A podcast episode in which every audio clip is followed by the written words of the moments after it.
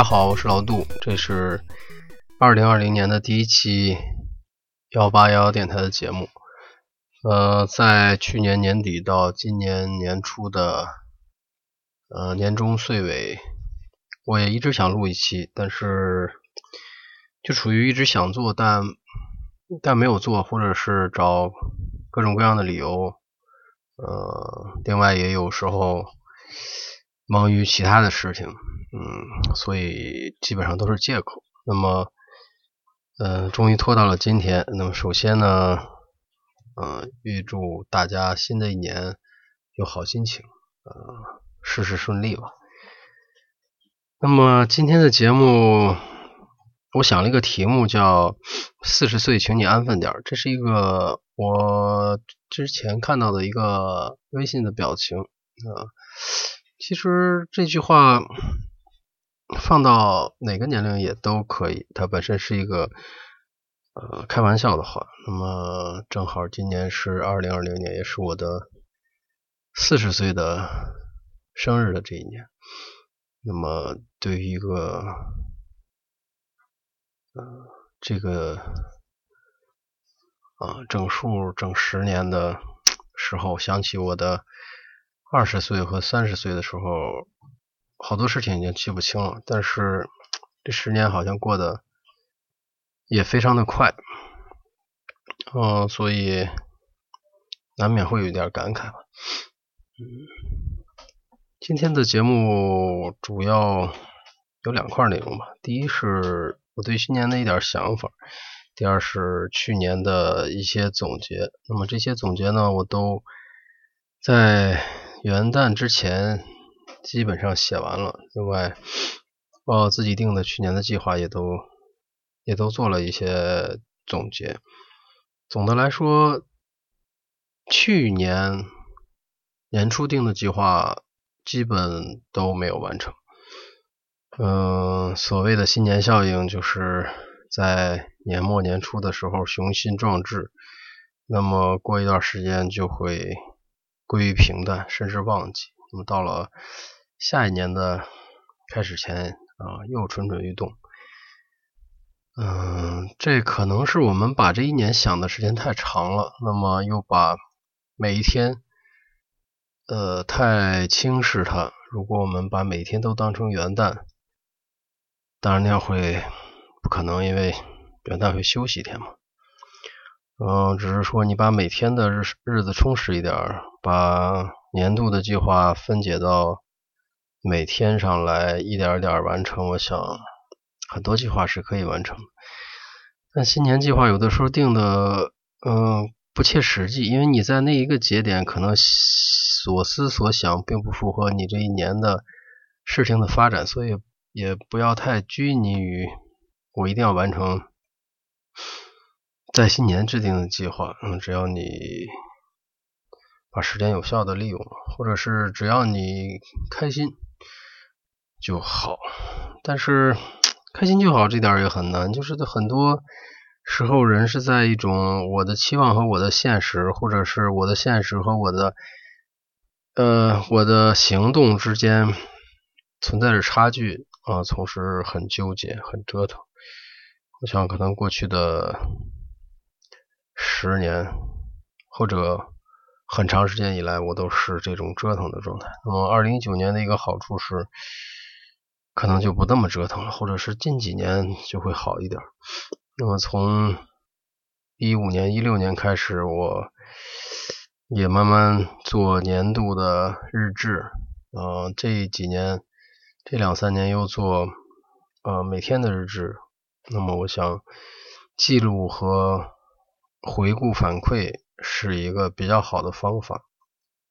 那么，能让你慢慢知道做了什么。呃，我有一个玩游戏的朋友，他他一年打了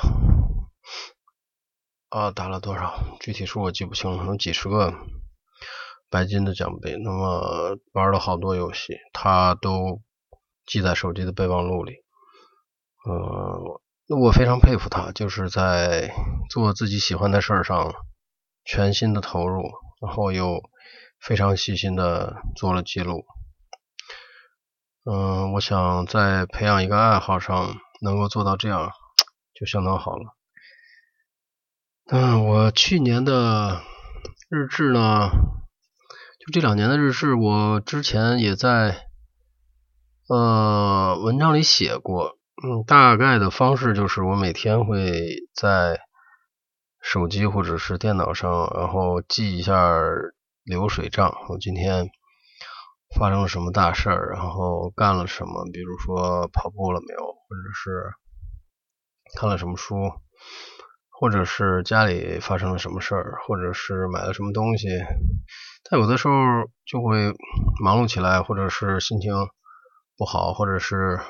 呃，各种各样的原因就断更了，就忘了记。有的时候甚至你过了一天以后，你连昨天干了什么都想不起来。我想这也太正常了。那所以这更反面体现了记录的重要性。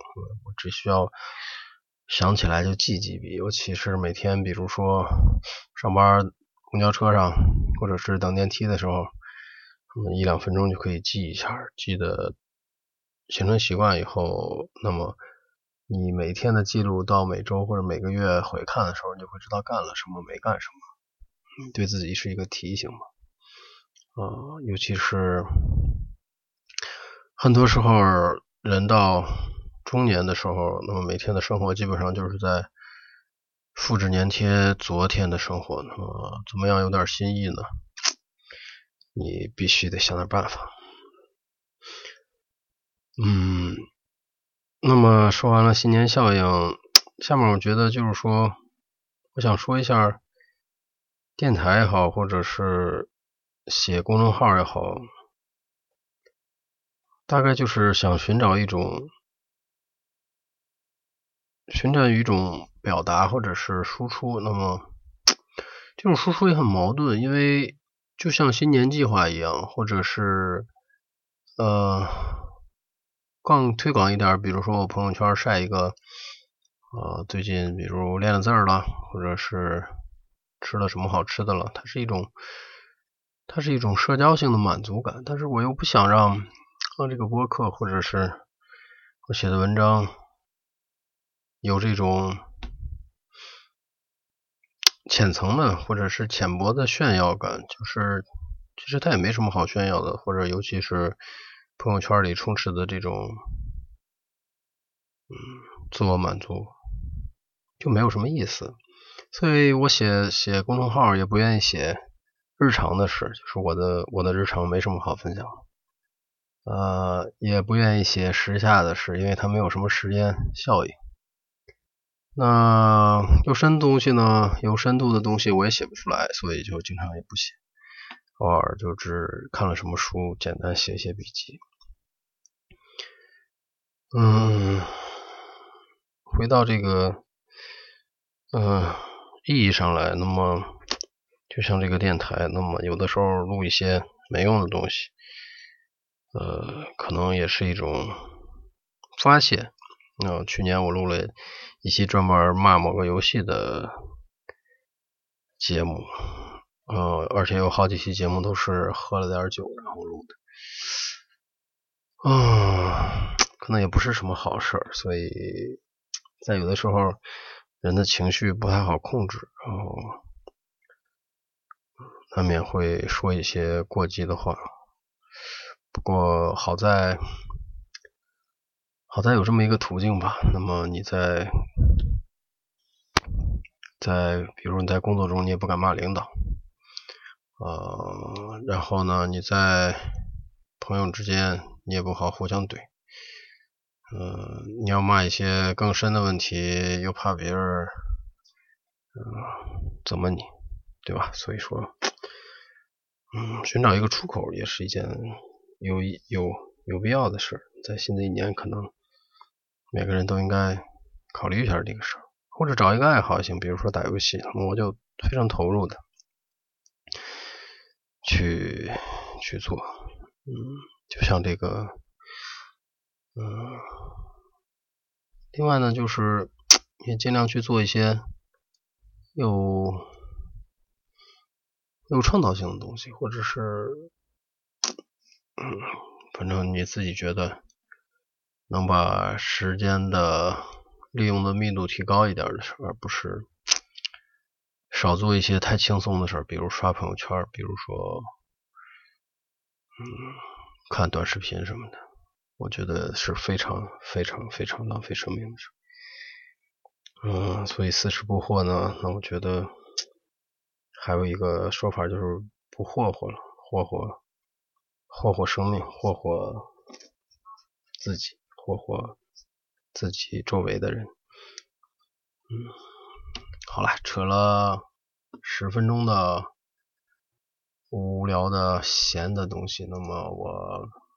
回顾一下去年的总结，去年年初定的计划有一个是游戏开发，后来啊学了一段，然后就基本放弃了。嗯，然后在一八年的时候开了知识星球，在一八年底我又把所有的用户给清掉了，然后又把费用退给了大家，嗯，因为我觉得。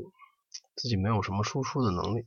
那在一九年呢，在豆瓣开了一个一周一季的小组，但是也没有很多人能坚持下来，所以这件事可能在二零二零年就放弃了吧。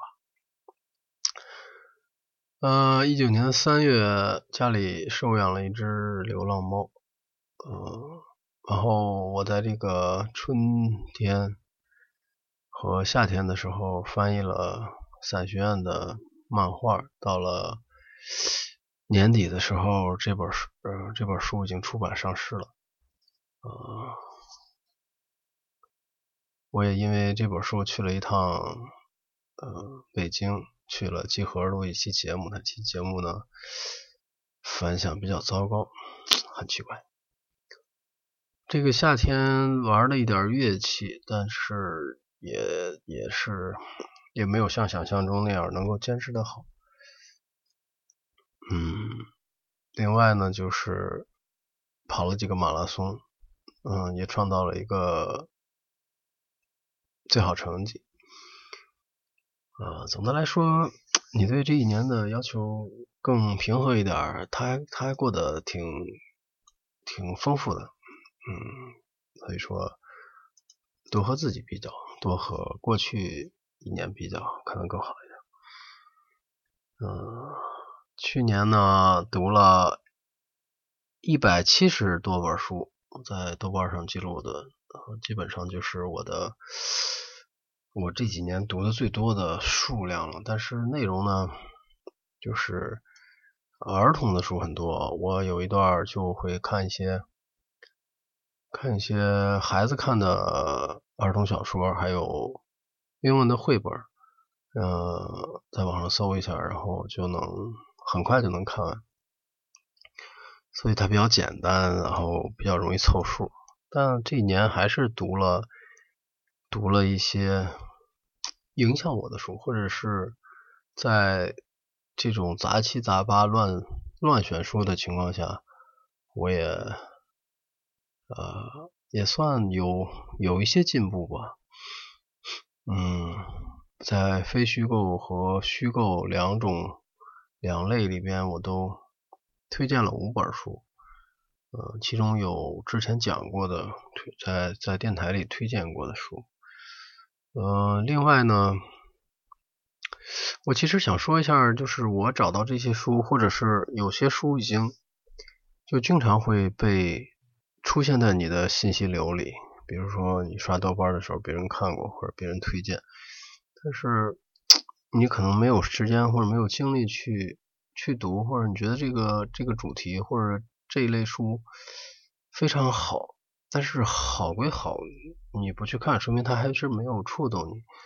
嗯，所以我想，如果你真的对阅读感兴趣的话，只要尽量挤时间去读，哪怕一天只读几页。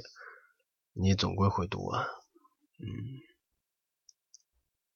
孩子也是这样，嗯，这一年我买了好多，我觉得得有大几十本吧，这个儿童小说，嗯，他很喜欢看，他他基本上在快的时候可能会有用两天的业余时间就能看完一本书，书也都比较短，故事，呃，像纽伯瑞讲的小说也都是非常贴近孩子的生活，呃，比，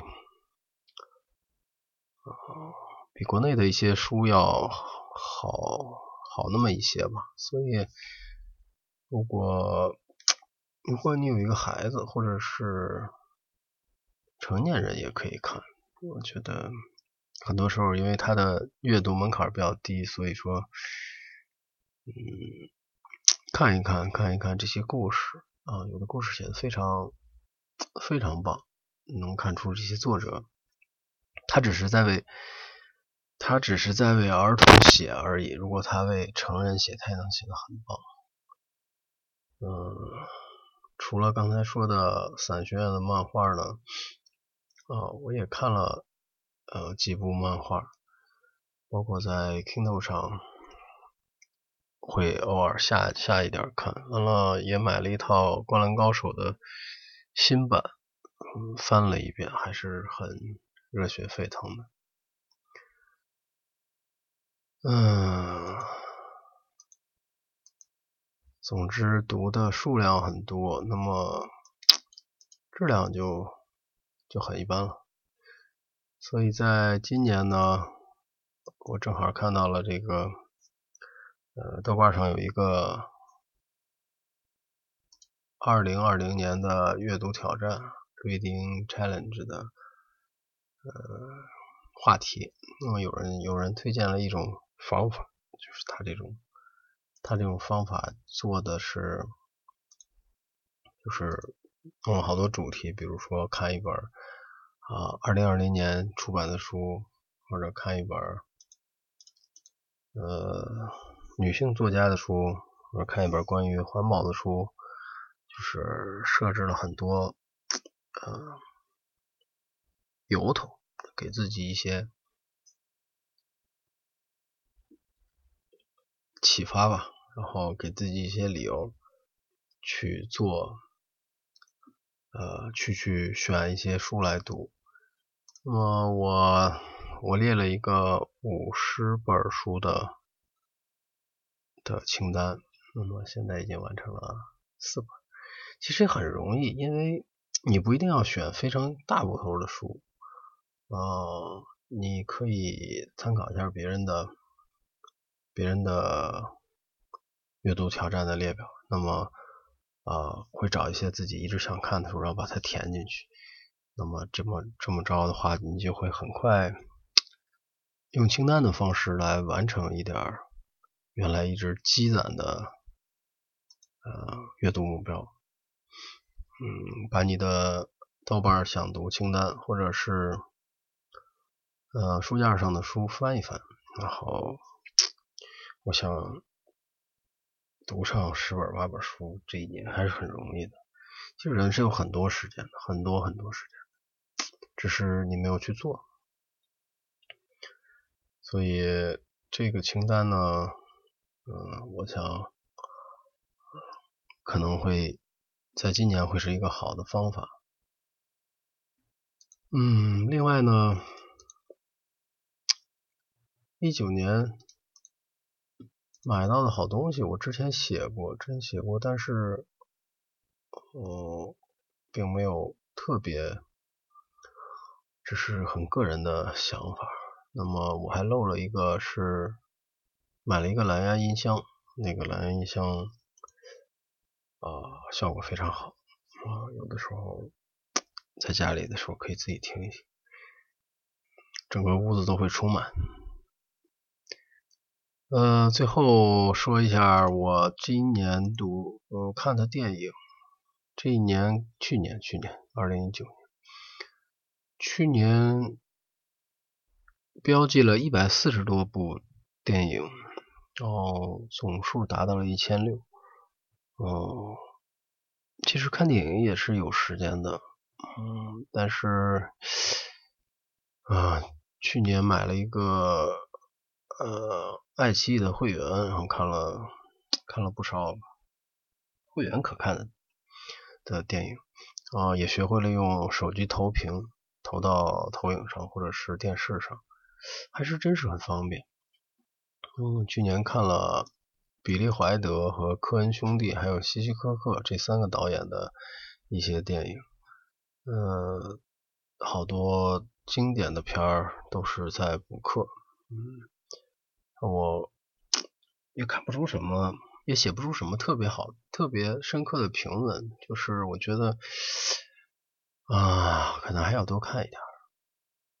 剧集方面给我。印象深刻的就是切尔诺贝利，还有《爱死亡和机器人》，这是这是我觉得啊，我觉得在不同的题材上都非常精彩，啊嗯，几乎没有什么瑕疵的呃剧集吧。呃，动画片呢看的比较少，因为陪孩子孩子。像前几年，呃，他现在会自己去选，比如说他最近正在看《全职猎人》，呃，他可能也不太愿意跟我一块看这个动画长片了，呃，因为时间也比较有限。有的时候会带他一起看一看像《王朝》这样的自然纪录片，啊，所以也还。拓展视野吧，也还是挺挺有趣的，因为这些纪录片都非常精良。